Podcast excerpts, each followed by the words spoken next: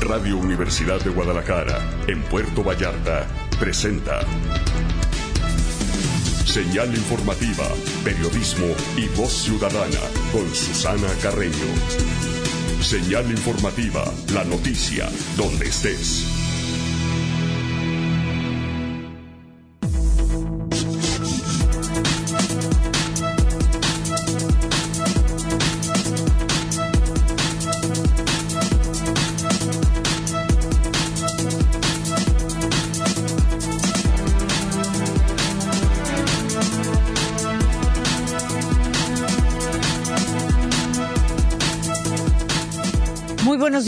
Muy buenos días amigos del auditorio, bienvenidos a Señal Informativa. Hoy, hoy martes 22 de enero de 2019, estamos transmitiendo desde el Centro Universitario de la Costa para esta gran región de Jalisco y Nayarit a través del 104.3 de FM. Tenemos muchas noticias de Puerto Vallarta, de Bahía de Banderas, de nuestra región y del mundo. Así es, déjeme comentarle y quisiera yo iniciar pues con una buena noticia eh, sobre todo para aquella gente que le encanta el cine y que ya tuvo que ver, eh, que ya vio la película Roma, déjeme comentarle que mejor película, mejor director, ocho nominaciones, así es, y nos da muchísimo gusto. Y queremos iniciar justamente con, con esta información porque, bueno, Roma recibe diez nominaciones a los premios Oscar. Y bueno, pues cuáles son, pues mejor director, mejor actriz, eh, eh, hay eh, estas nominaciones que, bueno, teníamos mucho tiempo de no disfrutar de estas nominaciones. Estos son los premios de la Academia para este 2019 y los principales honores de la industria cinematográfica van a ser entregados el próximo 24 de febrero en una ceremonia en Hollywood. Así de que, bueno, pues ahí está. Roman, Roma, esta película que ya tuvimos la oportunidad de ver, amigos del auditorio, especialmente para quienes vivieron esa época, para quienes tuvimos la oportunidad de vivir en la colonia Roma y para quienes tenemos en casa un ambiente medio similar de lo que se vivió en ese entonces, pues esto eh, nos encanta esta historia, además que fue en blanco y negro, la cinta de Alfonso Cuarón, pues también eh, contendió como con las nominaciones de mejor actriz, mejor, mejor guion original. Y bueno, todo esto eh, es una muy buena noticia. Y ahora sí, nos vamos con la información. Ayer estuvo el gobernador Enrique Alfaro, el gobernador de Jalisco, y le tenemos pues un resumen de toda esta gira. Por lo pronto, intensa jornada de actividades tuvo en Puerto Vallarta el gobernador Enrique Alfaro. El mandatario estatal precisó que no se opondrá a la municipalización de Seapal Vallarta y reconoce que existen numerosos pendientes sobre los que hay que trabajar en conjunto en Puerto Vallarta y regresa el lunes. Lo adelantó, sí, dentro de ocho días el gobernador regresa para ver los temas de conurbación. Afirmó Enrique Alfaro que en este año quedará ordenado todo el transporte público en Puerto Vallarta, el cual dijo será un modelo en todo el estado. Y va también que Puerto Vallarta sea el ejemplo no solo de un destino turístico, sino también un ejemplo de urbanismo. Así lo dijo el gobernador. Será prioridad para el gobierno de Jalisco concretar obras como el macrolibramiento de Puerto Vallarta, el puente Federación, aseguró el secretario de Infraestructura eh, y Obra Pública, David Zamora. Así es, lo acompañaron los secretarios de Educación, de Infraestructura, de Salud, también de Movilidad. Estuvo Diego Monraz y bueno, le tenemos todos los detalles. Eh, reconoció el secretario de Educación Jalisco, Juan Carlos Flores, eh, graves carencias en materia de infraestructura educativa, sobre todo en las condiciones de las escuelas. Y bueno, la escuela Manuel López Cotilla se le van a invertir 20 millones de pesos. Nada de que de remodelación o se va a reforzar la estructura. Se demuele y se hace nueva la escuela Manuel López Cotilla. En este sentido, serán invertidos 20 millones de pesos en la, en la construcción total de la escuela primaria Manuel López Cotilla y desde luego la directora feliz y también la presidenta de la mesa directiva, Elizabeth Mondragón. Continúan sin ser definidas las partidas presupuestales en materia de salud para Jalisco. Así lo señaló Fernando Petersen, eh, titular de la Secretaría de Salud en el estado de Jalisco. Y desde luego también el presidente municipal de Puerto Vallarta, David, el, presidente municipal de Puerto Vallarta, el ingeniero Arturo Dávalos Peña, pues feliz de esta uh, gira de trabajo, los compromisos y de que regrese el gobernador el próximo lunes para ver los avances de la conurbación entre Bahía de Banderas y Puerto Vallarta.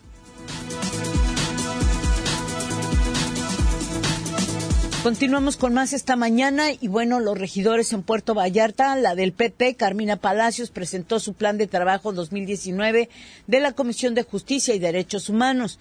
Mientras tanto, regidores, como ya se lo hemos dicho, de Puerto Vallarta, están ultimando, afinando los detalles para iniciar la aplicación de la ley antirruido. Vamos a ver que también se cumple esta ley. Por lo pronto, existe sobreexplotación de recursos pesqueros en Bahía de Banderas, dijo el secretario de la Federación de Pescadores de la Costa Norte de Jalisco, Antonio Guareña. Y en más de Bahía fueron instaladas las mesas de seguridad del Grupo de Coordinación Regional de Bahía de Banderas con la presencia de representantes de las autoridades federales del estado de Nayarit. Acudió el presidente municipal de Bahía de Banderas, Jaime Cuevas, lo mismo hizo Arturo Dávalos, al cambio de mando de la octava zona naval militar con sede en Puerto Vallarta, en la sexta zona naval. Así es, ya le tendremos los detalles y confirma en Jalisco el gobierno la integración del Instituto Jalisciense de las Mujeres, el Instituto Jalisciense de Asistencia Social y la OPD Patronato de Fiestas de Octubre a la estructura gubernamental, la cual asegura no se trata de su desaparición, simplemente se une el Instituto Jalisciense de Asistencia Social, el Instituto de las Mujeres. Por lo pronto, pide el Sindicato de Avanzada de Trabajadores de Autotransporte del Estado de Jalisco una apertura al diálogo con el gobernador Enrique Alfaro para mejorar el sistema del transporte público. Bueno, reaparece Rafael Llerena Zambrano, el secretario general de la CTM en Jalisco, en esta gira de trabajo en la entrega de certificados que hizo el gobernador del estado, Enrique Alfaro, Arturo Dávalos, desde luego eh, también eh, Diego Monraz, el mismo Luis Alberto Romero y desde luego Rafael Llerena Zambrano, quienes entregaron los certificados en las instalaciones de la UNIVA, el centro educativo que eh, pues dio la capacitación, la certificación que avaló la certificación de los choferes. Allí estuvo el maestro Luis Zúñiga en este evento de entrega de certificados. Presenta la doctora Ruth Pavilla, rectora del Centro Universitario de Ciencias Exactas e Ingeniería, su informe de labores 2018 en el que destaca en los últimos rubros de matrícula, investigación, infraestructura y vinculación. Egresa la décima quinta generación de la licenciatura en médico cirujano y partero del Centro Universitario de la Costa, con un total de 37 alumnos, de los cuales 32 recibieron un reconocimiento al desempeño académico sobresaliente. Es detectada otra fuga de combustible en el ducto de Pemex a 8 kilómetros de Tlahuelipan, Hidalgo, donde la explosión del pasado viernes ha dejado más de 91 muertos. Presenta el presidente Andrés Manuel López Obrador un plan de desarrollo y bienestar para las comunidades por donde pasan ductos de Pemex como parte de la estrategia para combatir el huachicoleo. Elige el Congreso del Estado de Puebla a Guillermo Pacheco Pulido como gobernador interino para los próximos cinco meses. Se van a hacer elecciones extraordinarias. Mientras tanto, deberá convocar a las elecciones extraordinarias en el Estado. Tenemos noticias internacionales. Recibe el film, como ya comentamos, Roma, del mexicano Alfonso Cuarón Díez, nominaciones para los premios Oscar de la Academia Cinematográfica de Estados Unidos. Entre ellas, mejor película, mejor eh, guion, también como película de habla no inglesa, eh, película extranjera le dicen, Y bueno, por lo pronto, felicidades, felicidades, Cuaro Alfonso. Presenta la primera ministra británica Theresa May su plan B, de acuerdo para una salida negociada del Reino Unido de la Unión Europea, en la que se descarta la realización de un nuevo referéndum. Lo cierto es que muchos quieren que eh, continúe esto de la Unión Europea, desde luego, con el Reino Unido. Hoy martes 22 de enero celebramos el onomástico de Vicente y Oroncio. Si conoces a alguien con uno de estos nombres, felicítalos. Y un día como hoy, pero de 1858, tras la caída de Comonfort por el plan de Tacubaya, una junta de representantes nombra al general Félix María Zuluaga presidente interino de la República.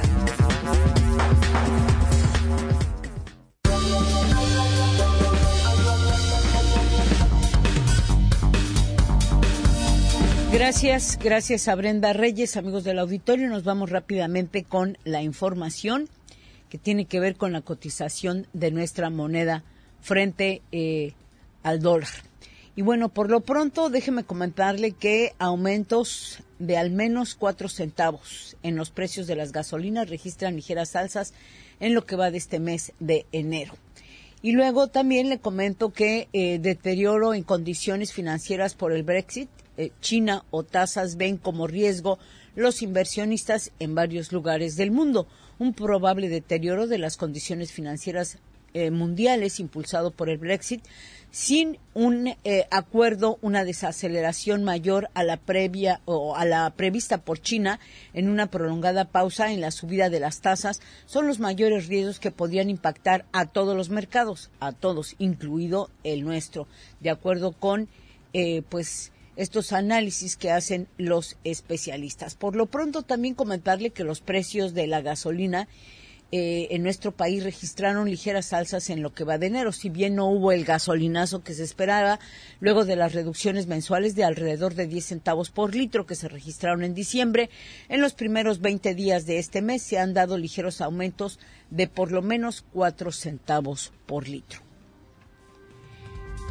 Nos vamos a la cotización del peso frente al dólar estadounidense. Se está comprando a 18 pesos con 65 centavos, a la venta 19 con 50. Sí, esto es eh, la cotización normal. Al mayoreo obviamente baja unos cuantos centavos a la venta, pero así está. A la compra 18 pesos con 65 centavos, a la venta 19.50. El dólar canadiense se compra 14 pesos con 32 centavos, se vende 14 con 35.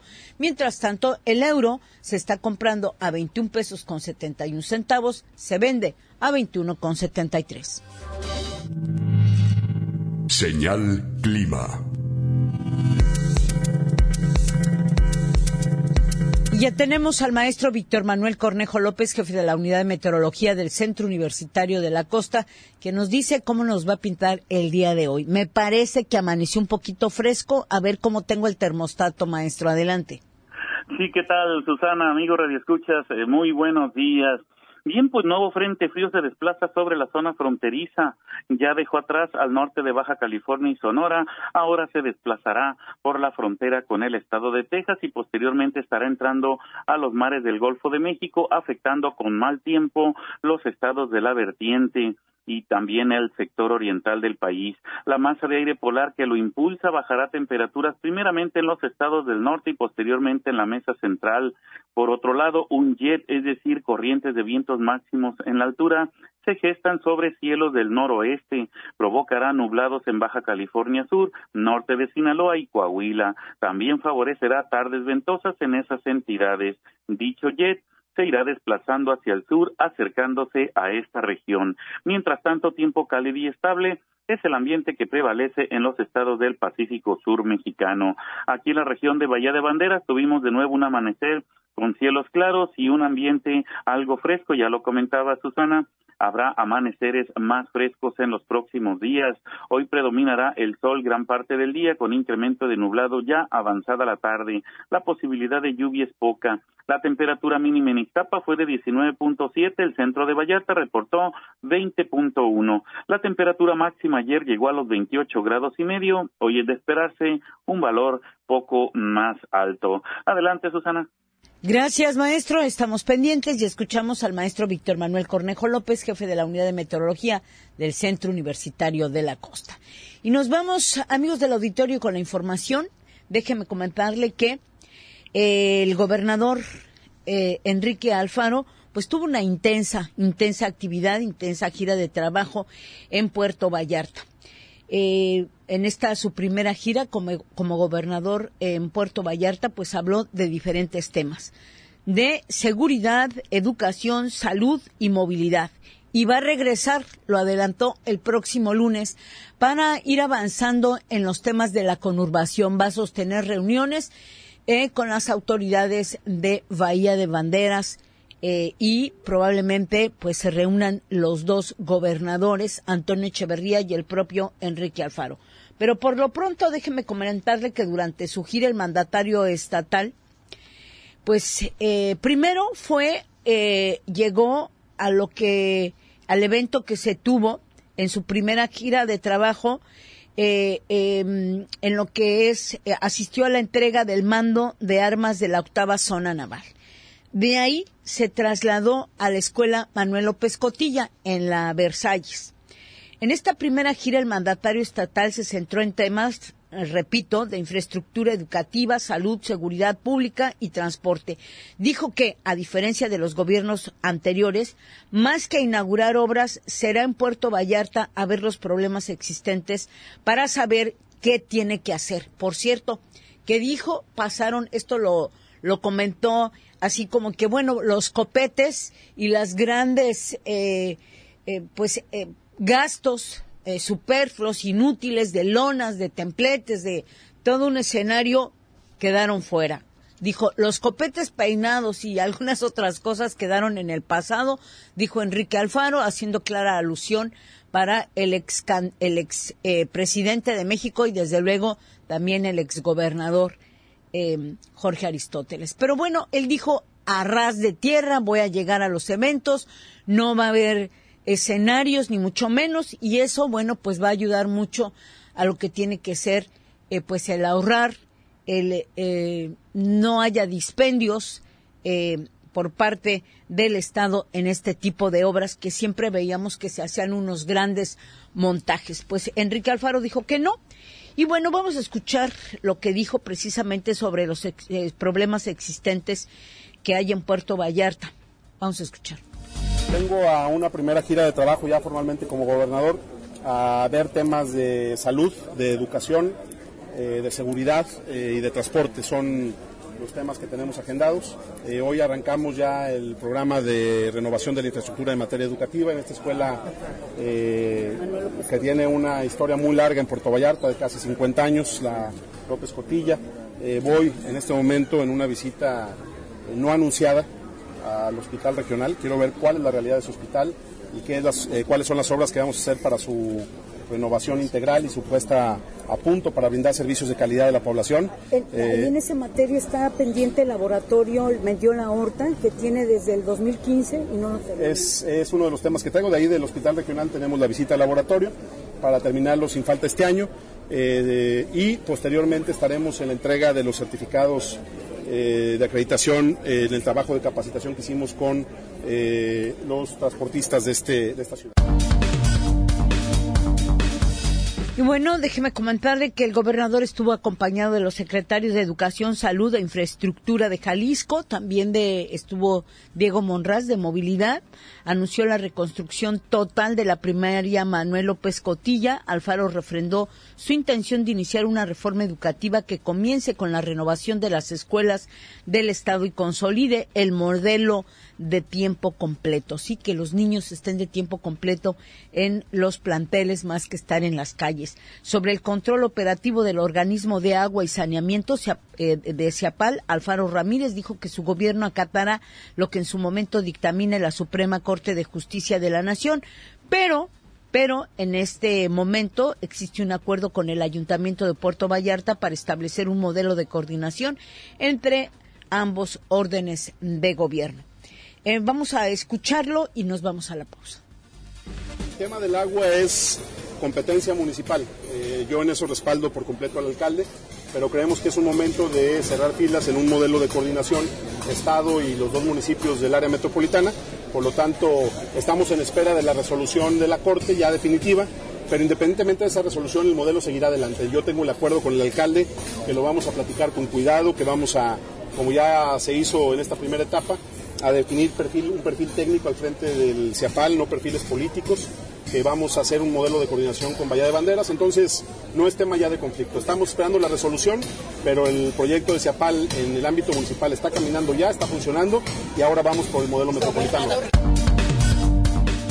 Así es, y desde luego vamos a abundar sobre este tema muy importante para Puerto Vallarta, se municipaliza o no CIAPAL, la Suprema Corte de Justicia pues lo va a determinar, pero ya no va a meter las manos el Estado porque, bueno, que fluya. Lo más probable es que la Suprema Corte le dé el gane al municipio de Puerto Vallarta. Pero vamos a la pausa y regresamos con este tema y más sobre esta gira de trabajo de Enrique Alfaro. Estás escuchando Señal Informativa con Susana Carreño.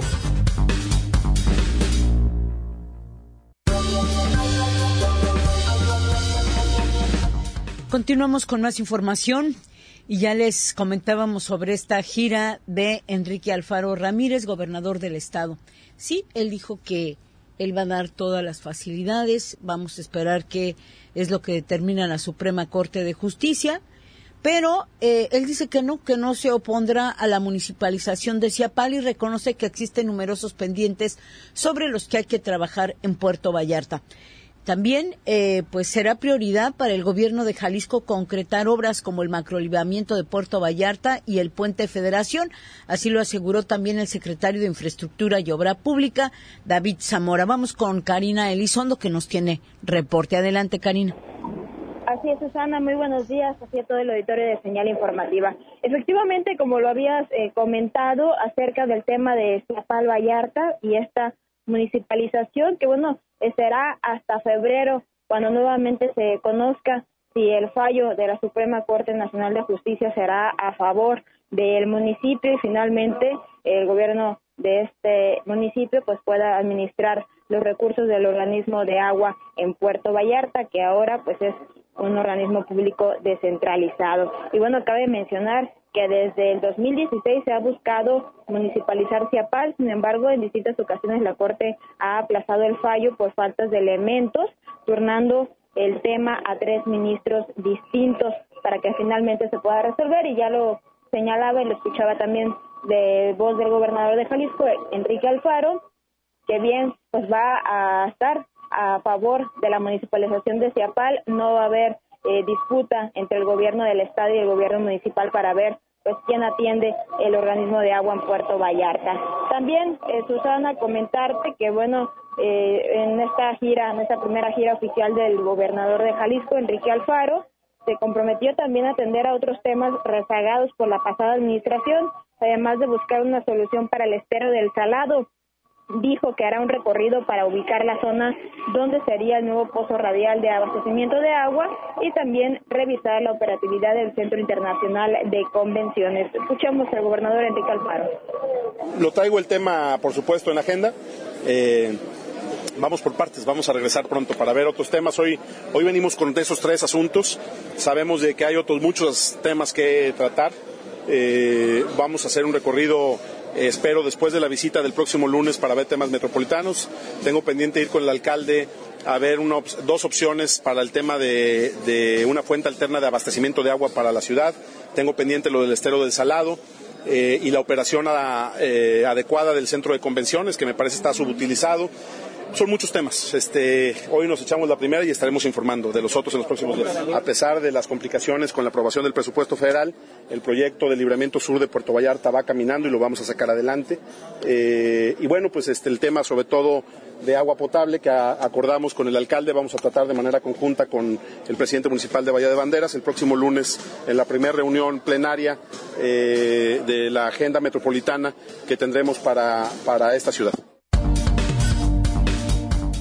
Y bien, pues son uno de los temas que atenderá, algunos de los temas que atenderá de, de esta gira de trabajo que hizo el gobernador, donde aseguró que nuevamente regresará la siguiente semana a Puerto Vallarta para seguir desahogando pues estos temas prioritarios para Puerto Vallarta. Y también, eh, Susana, comentar respecto al tema de infraestructura, pues bueno, el secretario de Infraestructura y Obra Pública de Jalisco, David Zamora Bueno, eh, comentó que será prioridad aterrizar el proyecto del puente Federación que conecta a Puerto Vallarta con Bahía de Banderas, además de continuar con el macrolibramiento, pese a ser eh, pues una falta de recursos que no se tenga eh, presupuestado en el presupuesto de egresos de la Federación del 2019. Dichas obras fueron encomendadas por el gobernador del estado, Enrique Alfaro Ramírez, para convertirlas en una realidad. Así lo manifestó el titular de la CIOP, David Zamora Bueno.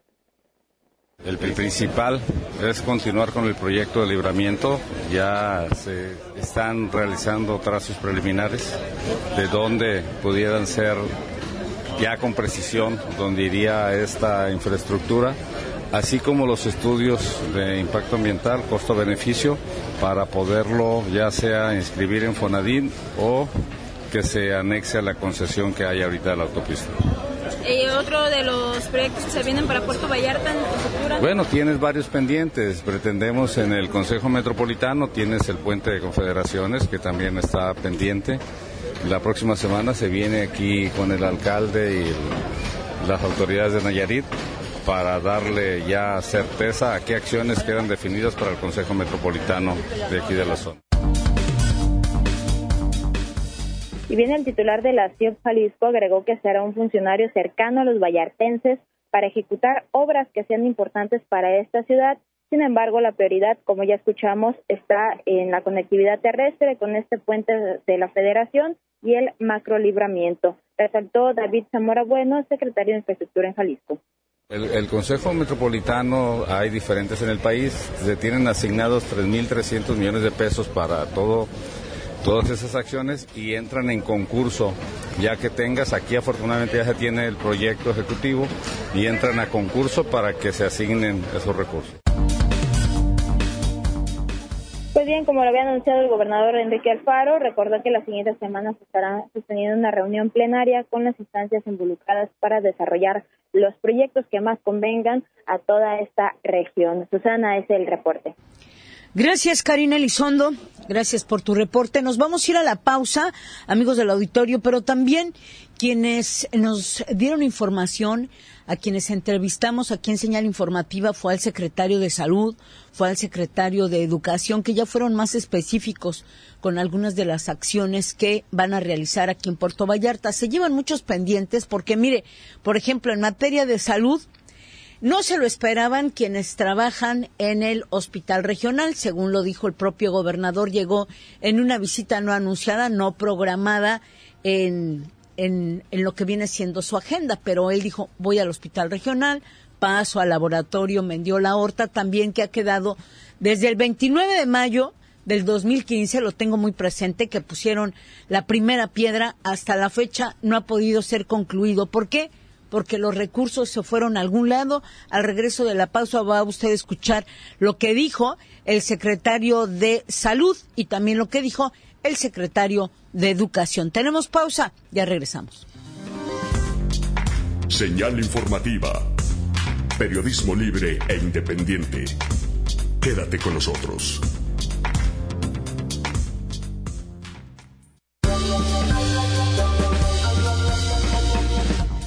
Continuamos con más información y nos vamos eh, primero con el secretario de Educación y luego con el secretario de Salud para que usted escuche. Bueno, en la primera actividad fue la escuela López Cotilla, que tenía problemas de infraestructura, problemas de inundación.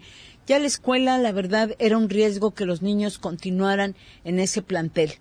Es por ello que el gobernador tomó la decisión de que esta escuela no se iba a reforzar la estructura, no se iba a remodelar, se demuele y se construye de nuevo. Reconoció el secretario de Educación Jalisco, Juan Carlos Flores, graves carencias en materia de infraestructura educativa, sobre todo en las condiciones de las escuelas. Y bueno, vamos a escuchar lo que nos dijo. Van a, pues a resolver estos problemas de la López Cotilla. Vamos a escuchar lo que comentó como ustedes seguramente ya pudieron observar, es una escuela que no solo tiene muchos problemas eh, de infraestructura eh, en cuestión de funcionalidad, sino que incluso pudiera haber llegado eh, a poner en riesgo a, los propios niños. ¿no? Vemos columnas donde ya se ve una exposición de las varillas y no es en una, sino en toda una zona. Parece ser que desde el terreno no estuvo con las condiciones preparadas, apropiadas, y si bien es una escuela que tiene 50 años aproximadamente, pues sin duda el mantenimiento eh, no se hizo y por eso creo que llegó al deterioro que podemos ver. Bien, eh, también el secretario de Educación habló de las escuelas, de las obras que faltan por concluir en materia educativa. Hemos detectado también que las obras que están eh, próximas a concluir eh, habían existido omisiones importantes que estamos solventando para tener eh, en uso ese, ese recurso que, que es un, un, activo que no está siendo correctamente aprovechado y estamos por terminar la obra para que pueda beneficiarse la población local. ¿De cuánto estamos hablando que falta económicamente? bueno, lo estamos precisando precisamente, pero el, lo que es un hecho es que ya tenemos eh, las, eh, las fuentes de los recursos para poderlo concluir y que no sea un obstáculo el dinero para poder contar con el resto del 95% que ya está funcional. ¿Podríamos hablar de alguna fecha, secretario? Eh, nosotros estamos esperando en que en un par de meses, cuando mucho, ya pudiera estar concluido.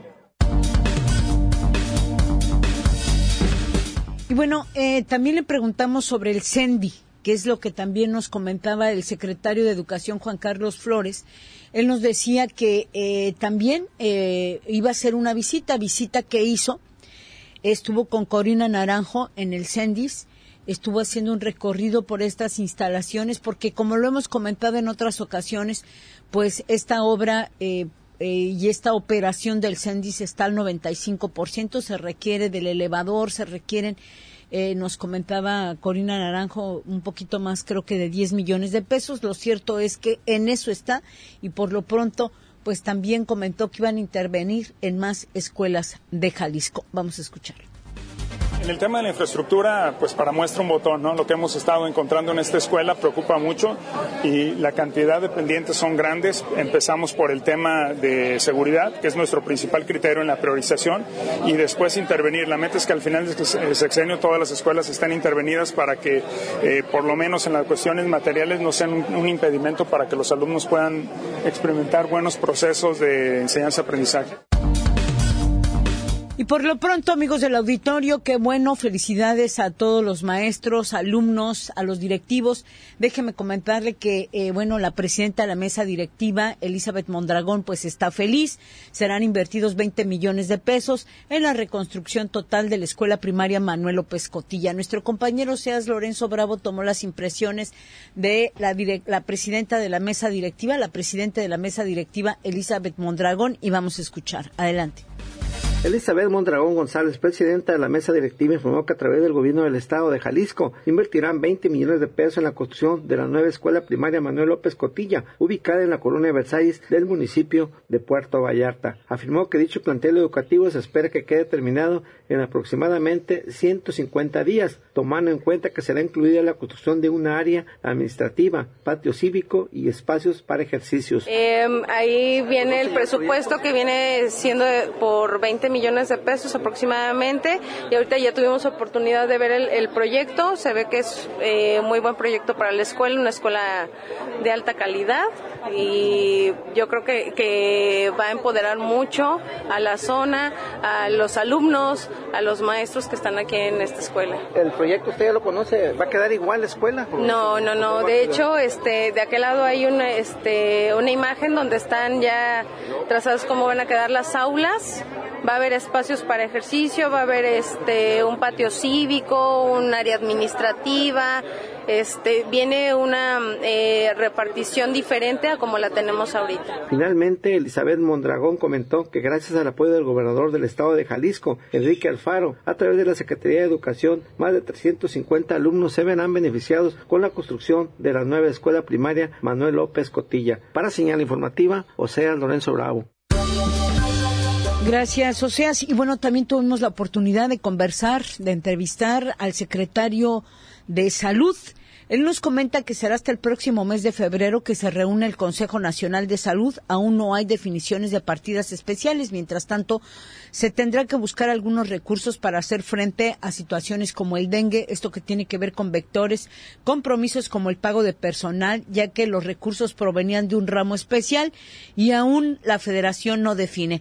Así lo aseguró el secretario de Salud en el Estado, el doctor Fernando Petersen Aranguren pues eh, tendremos que buscar la manera de, de, dónde sacamos los recursos, ¿no? Porque la situación es que la gran mayoría de los recursos que venían para de influenza y para dengue y para todo lo que eran eh, fumigadores y vectores y todo lo demás, era un ramo especial de, dinero y de partidas federales. Entonces lo que tenemos que ver es qué va a pasar. No hemos tenido todavía la primera reunión del Consejo Nacional.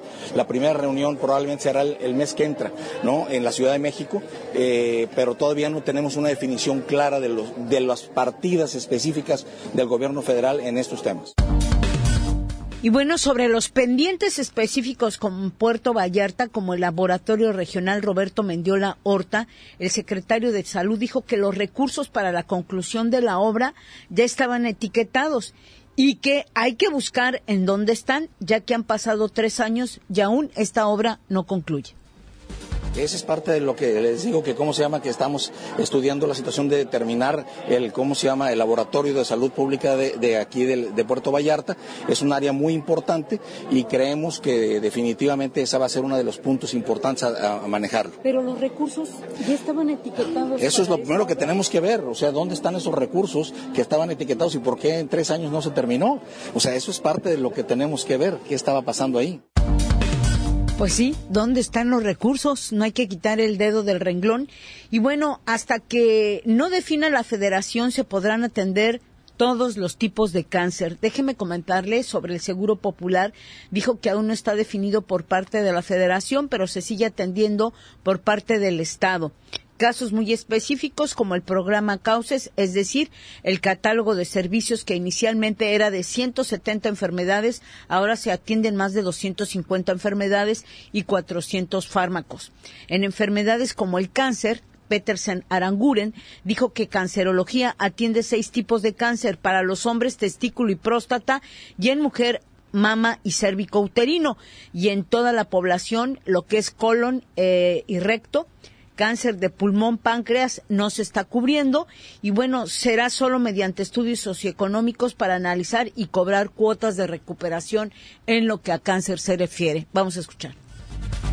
Cáncer de pulmón, por ejemplo, no está cubierto, ¿no? Cáncer de páncreas no está cubierto, ¿no? Entonces, ¿qué va a pasar con esos? La gente que tiene un cáncer de, páncreas que no está cubierto por Seguro Popular, pues el tema es muy simple, o sea, eh, hacemos una investigación, hay una trabajadora social, ¿no? Se ve la, eh, cómo está su situación en general y vemos la cuota de recuperación que nos pudiera ayudar, ¿no? Pero no está cubierto.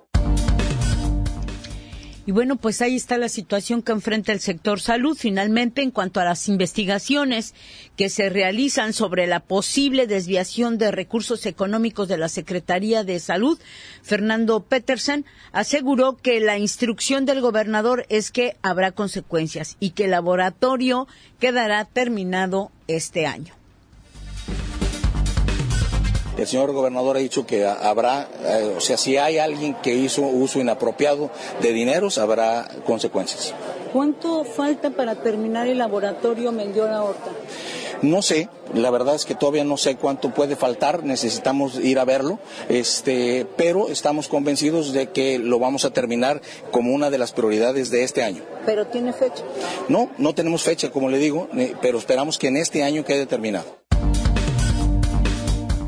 Bueno, pues así lo esperamos todos. Este edificio de lo que sería el laboratorio regional que viene a beneficiar a más de 300 mil personas porque, bueno, pues atendería a, toda la región, incluso eh, puede dar servicio a Bahía de Banderas, pero por lo pronto eh, estamos en espera de que concluyan este laboratorio. Eh, los recursos fueron etiquetados el 29 de mayo del 2015, se puso la primera piedra de ahí, pues poco ha sido el avance.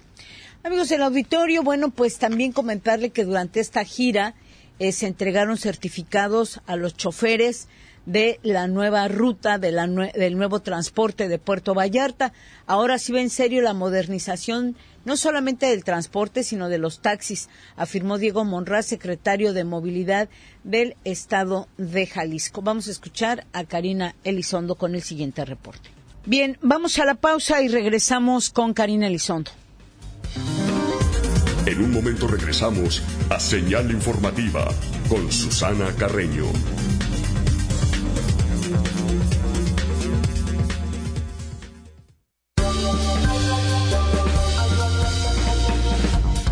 Continuamos con más información. En un momento más tenemos en noticias de Bahía de Banderas. Antes le comentaba sobre el transporte. Ayer se entregaron certificados a los choferes del de, nuevo transporte aquí en Puerto Vallarta, Omnibus PB.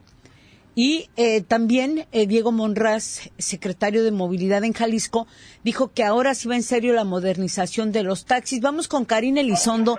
Ella se encuentra en una conferencia de prensa de la cual nos va también a dar un adelanto. Adelante, Karina.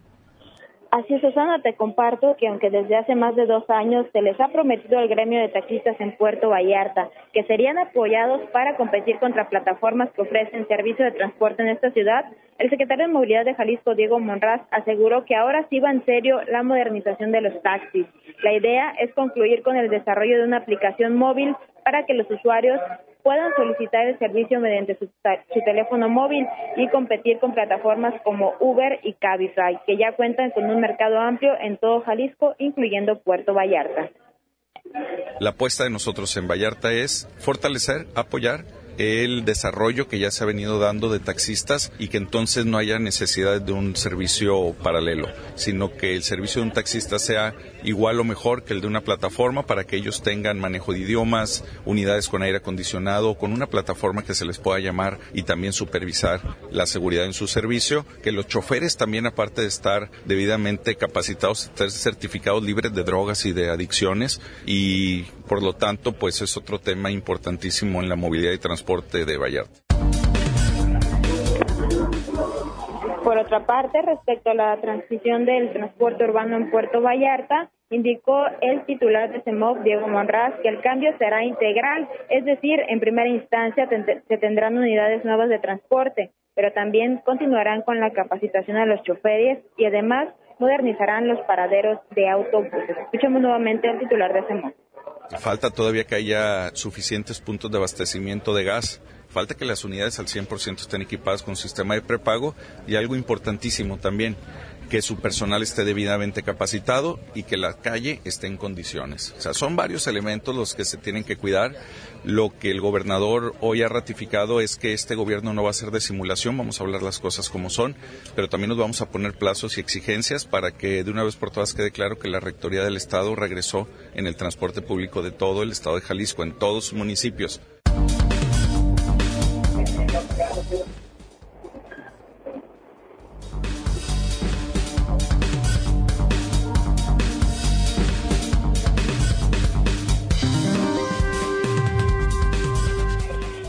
Asimismo, gestionará recursos para la reparación de los laterales de la avenida de ingreso Medina Asensio para no tener un mayor desgaste de los camiones nuevos aquí en Puerto Vallarta. Pues son parte de los compromisos que ha señalado el titular de la Secretaría de Movilidad de Jalisco, Susana, respecto a esta pues modernización tanto de taxis con esta nueva plataforma de aplicación móvil y también del transporte urbano.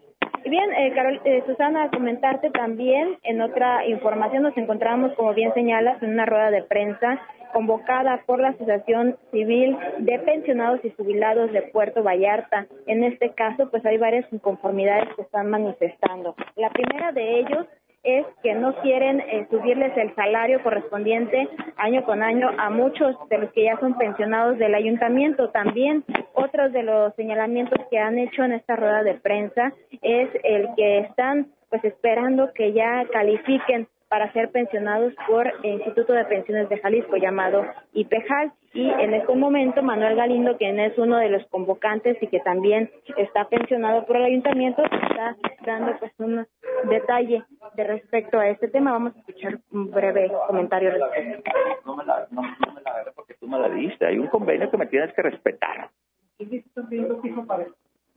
Sí, nosotros sí. Nosotros sí queremos, queremos que todo sea parejo. Sea, los 432 que no están aquí, que también se beneficien. Y si el ayuntamiento dice nomás a ustedes, pues nosotros somos los que estamos en la lucha, pues a nosotros que nos beneficie, los demás no les interesa. Y más que todo es por desconocimiento, porque tuvimos que investigar, si ustedes se fijan, aquí traemos acuerdos, traemos acuerdos, traemos gacetas, traemos actas, ¿sí? traemos estatutos, traemos todo. Pero los tuvimos, tenemos un mes o más estudiando. Más. Eh, amigos del auditorio, estamos escuchando esta conferencia de prensa en vivo. Ya nos tendrá más información eh, la compañera Karina Elizondo. Estamos escuchando a Manuel Galindo. Desde luego, hay que recordar que el secretario general del sindicato de eh, Puerto Vallarta, de la administración, de los trabajadores de la administración pública, bueno, pues simplemente, eh, pues imagínense la pensión que recibe y sobre eso le vamos a pedir a Karina que, bueno, pues pregunte, amplíe la información sobre esto que ha causado indignación en Puerto Vallarta. Nos vamos, eh, ya después regresamos con Karina Elizondo. Mientras tanto, déjeme comentarle que en Bahía de Banderas Jaime Cuevas presentó, eh, es, perdón, el doctor Jaime Cuevas la administración de, eh, doctor Jaime Cuevas en Bahía de Banderas instalaron las mesas de seguridad, la mesa de coordinación regional entre autoridades federales, estatales y municipales, integra y sincroniza a Bahía de Banderas con las estrategias que anunció desde el inicio de la administración también el presidente de la República, Andrés Manuel López Obrador, para fomentar la legalidad, la paz y la tranquilidad de todos los habitantes de México. En el marco de este Plan Nacional para la Seguridad y la Paz que el gobierno de la República implementó en Bahía de Banderas se instaló el Grupo de Coordinación Regional con la presencia de todas las fuerzas de seguridad federales, incluido Policía Federal, Secretaría de Marina y de la Defensa Nacional, así como la Policía Estatal Preventiva Investigadora del Estado de Nayarit. El secretario del décimo Ayuntamiento de Bahía de Banderas, Cristian Valiente, señaló que el presidente municipal, doctor Jaime Cuevas, giró instrucciones a la Dirección de Seguridad Pública y Tránsito para alinear las estrategias y políticas con que cuenta el municipio para ser de coadyuvancia en la estrategia implementada por el gobierno de la República. Y también le comento que Jaime Cuevas eh, estuvo presente en el cambio de mando de zona eh, naval con la presencia de autoridades municipales, estatales, federales. El presidente municipal de Bahía de Banderas, el doctor Jaime Cuevas, estuvo presente en la ceremonia de entrega-recepción del mando de armas de la octava zona eh, militar con sede en Puerto Vallarta y de la sexta zona naval militar con sede en San Blas Nayarit la mañana de ayer. El alcalde de Bahía de Banderas así em, pues felicitó al vicealmirante Benjamín Narciso Mar Berman por su arribo a Puerto Vallarta, expresando su total disposición para la colaboración en los temas de seguridad conjunta en este proceso de conurbación que se lleva a cabo en Bahía de Banderas. Desde luego, pues ahí estuvieron los dos alcaldes, después eh, de Puerto Vallarta, Arturo Dávalos, quien, bueno, pues ha estado muy contento con esta visita de Enrique Alfaro, muy productiva sobre los anuncios que hizo de infraestructura y el próximo lunes regresa el gobernador eh, Enrique Alfaro Ramírez para ver lo de la conurbación. Se reúnen con autoridades del vecino estado de Nayarit. Vamos a continuar con más información. Comentarles ahora sí nos vamos con Javier Santos, que bueno, nos tiene información. Regidores de Puerto Vallarta están afinando los detalles para iniciar la aplicación de la ley antirruido, la cual va a requerir de concientización entre los ciudadanos. La verdad es que yo celebro mucho, mucho que esta ley que ya está en el Estado y que se armonice en los municipios llegue a Vallarta para quedarse, pero solamente, eh, obviamente, que se cumpla. Javier Santos, te escuchamos. El actuar de la Policía Municipal en los temas de denuncia ciudadana de la ley antirruido fue abordado este fin de semana en la mesa de trabajo realizado en la presidencia municipal, donde uno de los principales retos señalaron regidores será la de realizar una ardua labor de concientización y zonificarlo, ya que no es lo mismo el centro de la ciudad que la delegación de Ixapa. En la mesa de trabajo quedó en claro que los agentes municipales podrían primero apercibir y de no atenderse el llamado sancionar. Al mismo tiempo se busca que la gente no incurra en la protección de un amigo o familiar. Habla el regidor Eduardo Martínez, quien preside la Comisión de Puntos Constitucionales, donde se abordó el tema. En este caso en específico, por supuesto que el ciudadano dice, no, me vale que, me quieras callar porque para empezar no hay la norma, no existe, la estamos eh, creando en este momento. Entonces, va a ser una situación de concientizar tanto a la ciudadanía como también al servidor porque es un requerimiento que, ustedes mismos lo saben. Oye, ¿cuándo va a estar este reglamento? La gente necesita tener una normativa a cual eh, aplicarla y poder dar solución a ese, a ese problema que tenemos en las colonias y también en áreas comerciales. Considerando, aquí hay un punto muy importante, Puerto Vallarta, lo he dicho en diferentes ocasiones, vive también del ruido, el malecón, o sea, son factores que también se deben de contemplar en este reglamento. Eduardo Martínez, quien preside la Comisión de Puntos Constitucionales que construye este reglamento, agregó que en las juntas o Ixtapa el grado de decibeles es mayor que en la mayor parte de la ciudad, pues se trata de un área de vocación industrial. Habla de nuevo Eduardo Martínez. Por decir, de las juntas hacia Ixtapa, el porcentaje de, más bien el grado de decibeles por ser zona industrial ya es mayor y si también la ciudadanía dice, no, pero es que yo no sabía, no, espérame, ahí está ya marcado, entonces se tiene que zonificar. Viene un mapa de zonificación para el tema de, de ubicación de zonas de altos contaminantes de ruido. En la afinación de varios artículos que realizaron los ediles se detalló cómo y cuándo debe actuar el agente, así como qué hacer en momentos de flagrancia, entre otros asuntos más, para lo cual estuvieron presentes personal de distintos departamentos del municipio, destacando el área jurídica del ayuntamiento. Señal informativo Puerto Vallarta, Javier Santos. Gracias, Javier. Amigos del auditorio, agradecemos desde luego la participación de todos ustedes. De Roberto Franco, gracias. A Mari Manzano, Enrique Cabrera, gracias. Te mando un abrazo. Mari González, gracias. Hola Susana, gracias por tus comentarios. Desde luego también Eduardo Isoria, Ruiz Machaín, Juan Carlos, profesor, buenos días. Olga Ocampo Gómez, gracias. Olga, buenos días. Octavio Más, gracias, buenos días. Norma Celia Buenrostro, buenos días. Maribilia López, buenos días. Eh, ya le mandamos saludos a Eduardo Isoria, también a Claudia, a Nora Andrade. Gracias, Nora, un abrazo. Julieta Muñoz de Cote, Luna Madrid, gracias también.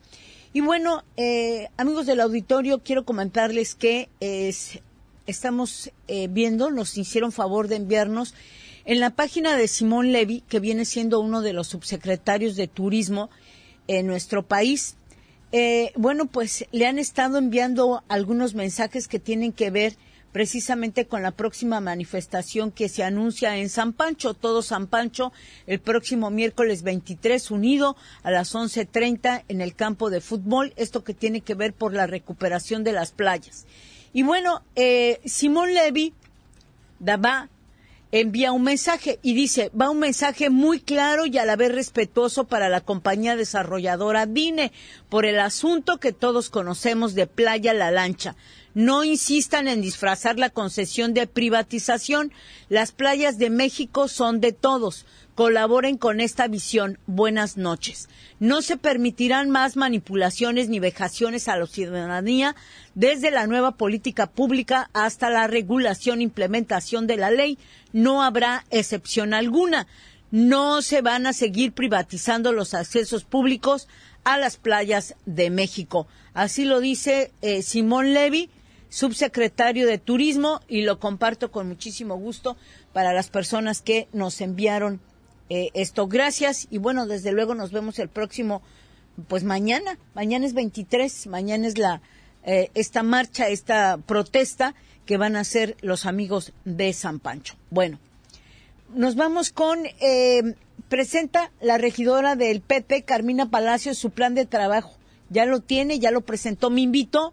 Lamentablemente no pude ir porque, bueno, así como fui a preguntarle si ya tenían su plan de trabajo y todavía no lo tenían, ella me invitó, lamentablemente no pude estar porque pues ya teníamos eventos programados, uno de ellos justamente eh, eh, el de ayer y algunos otros, pero aquí tenemos nuestro compañero Javier Santos dio cobertura a, a, la presentación de su plan de trabajo 2019 de la Comisión de Justicia y Derechos Humanos. Javier Santos, te escuchamos de nueva cuenta presentó su plan de trabajo 2019 la regidora del PT, Carmina Palacios, quien preside la Comisión de Justicia y Derechos Humanos. La edilpetista mencionó que entre sus planes se encuentran la de un acercamiento con las dependencias que tienen que ver con la comisión que preside, así como llevar a cabo una serie de consultas y tener un diagnóstico sobre los derechos humanos en Puerto Vallarta. El plan de trabajo lo presentó el fin de semana. Escuchemos a Carmina Palacios. Hacer unos foros de consulta y se un plan de foros de consulta también para conocer la problemática en cuestión de justicia y derechos humanos, tanto dentro del ayuntamiento como fuera, en las diferentes este, sectores de, colonias o eso, ¿verdad?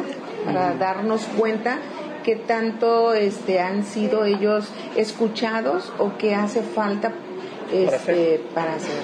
Este, y que nosotros como servidores públicos tenemos esa obligación de prestar esa atención. Otro de los objetivos, dijo, es el acercamiento con los grupos vulnerables como lo son los adultos mayores, niños, discapacitados, así como la comunidad LGTB. Habla de nuevo la regidora Carmina Palacios. Los colectivos de mujeres y trabajar también en conjunto para saber cuáles son este, las carencias o qué es lo que ellos necesitan para trabajar y darles todo eso que ellos nos están requiriendo tanto en justicia como en derechos humanos. Y en los foros estarían incluidos ellos. Así es, se les va a invitar a la población en general. Carmina Palacios mencionó que los foros serán abiertos y que el acercamiento inmediato será también con la Comisión Estatal de Derechos Humanos. Finalmente señaló que el reto principal es contar con un diagnóstico sobre la situación de los derechos humanos en Puerto Vallarta. Señal informativo Puerto Vallarta, Javier Santos. Gracias, Javier. Amigos del auditorio, es martes. Como todos los martes, escuchamos los comentarios, la colaboración del doctor Jorge Villanueva, presidente de la Asociación de Empresarios de Puerto Vallarta y Bahía de Banderas. Lo escuchamos. Buen día, doctor. Muy buenos días, Susana. Muy buenos días, amigos del auditorio. Pues bien, es martes. Eh, este martes 15 de este mes celebramos importante reunión en la Ciudad de México, en las oficinas de la Secretaría de Turismo Federal. El secretario de Turismo Miguel Torruco y sus dos subsecretarios estuvieron acompañados por el jefe de gabinete del gobierno federal, Alfonso Romo, y dos asesores en materia turística del presidente Andrés Manuel López Obrador, una gente muy conocida localmente, Daniel Chávez y Miguel Alemán Hijo. Por parte del CENET participamos todos los consejeros nacionales de todo el país, del Consejo Nacional del Empresariado Turístico, encabezados por nuestro presidente Pablo Azcárraga. Reunión por demás interesante en donde se expusieron todos los argumentos por los cuales el CENET considera que la promoción de la marca México debe de continuar en los mercados mundiales. Los resultados de la reunión fueron alentadores para el sector turístico. Sobresalieron dos grandes acuerdos. En primer término, la petición formal que de los cinco mil billones de pesos aproximados que aporta el derecho de los no residentes vía su ingreso a nuestro país, se aporte una bolsa de 2.200 a 2.500 millones de pesos anuales para continuar con la promoción de la marca México a nivel mundial. Y en segundo término, el llevar a cabo formalmente este planteamiento ante la Secretaría de Hacienda para darle viabilidad presupuestal a este planteamiento. La importancia de continuar con la promoción turística de México radica en la desaceleración que ya se empieza a sentir en los flujos de turismo internacional hacia nuestro país. Las estadísticas recientes de reservaciones apuntan a recibir menos turistas extranjeros para, para la ya próxima temporada de verano y que puede influir en nuestra temporada alta, es decir, en la temporada de invierno 2019-2020. Francisco Madrid, director de la Facultad de Turismo de la Universidad Anáhuac, una de las voces de mayor conocimiento en materia turística, advierte que podríamos descender de la lista de los 10 principales países receptores de turismo internacional. Por supuesto que parte de esta desaceleración de los turistas de la Unión Americana está relacionada con la percepción de inseguridad del país. Y es importante no perder de vista que en el mercado mundial los destinos turísticos a, visitar se identifican primeramente por el país y posteriormente por los destinos internos de dicho país. Por esta razón es difícil para el sector turístico aceptar que se corten los recursos para la promoción de este importante momento, de un ciclo a la baja y de una competencia feroz por captar el turismo mundial. A menos de dos meses de iniciada la nueva administración federal, como todo en la vida, hay aciertos y desaciertos pero con visión, con sensatez, los desaciertos pueden corregirse. Termino mi comentario de este día con la firme esperanza de que se le asignen los recursos presupuestales a la marca México y que vía promoción conservemos ese sexto lugar en la escala mundial como captador de turismo extranjero, que tanto esfuerzo, trabajo y promoción le costó tanto al sector gubernamental como al sector privado en su conjunto. Muchas gracias. Gracias al doctor Jorge Villanueva, presidente de la Asociación de Empresarios de Puerto Vallarta y Bahía de Banderas, con su colaboración, comentarios y desde luego este tema para reflexionar. Amigos del auditorio, nos vamos. Que tengan ustedes un excelente día. Nos quedamos con este agradable sabor de boca de Roma, esta película de Alfonso Cuarón, que va por eh, varias nominaciones. Por lo pronto son 10. Ya tiene la de mejor director, mejor actriz. En fin, eh, hay que disfrutarla y los invitamos porque aquí en el Centro Universitario de la Costa, desde luego que en el Auditorio Juan Luis y Fuentes, se va a estar proyectando esta película Roma, escrita y dirigida por Alfonso Cuarón el jueves 24 de enero a las 5 de la tarde y el viernes 25 de enero a la 1. Repito, jueves 24 de enero a las 5 de la tarde y el viernes 25 a la 1 de la tarde. Está usted cordialmente invitado. La entrada, desde luego, es gratuita. Que tenga usted un excelente día. Gracias en controles técnicos, Jonathan Jonathan Ríos, gracias a Roberto Hernández en la generación de información, a nuestros compañeros reporteros, desde luego Javier Karina Oseas, a nuestro compañero Enrique, Enrique Monilla en la transmisión de redes sociales y desde luego a José Isabel Gómez, Chepe Gómez, el ingeniero Gómez en la producción general. Se despide de usted Susana Carreño, deseando que tengan un excelente día y no olvide que tenemos cortes informativos. A la una, señal informativa. A las cuatro y a las seis, cortes informativos para que usted concluya el día bien informado. Radio Universidad de Guadalajara, en Puerto Vallarta, presentó Señal Informativa, Periodismo y Voz Ciudadana, con Susana Carreño. Señal Informativa, la noticia, donde estés.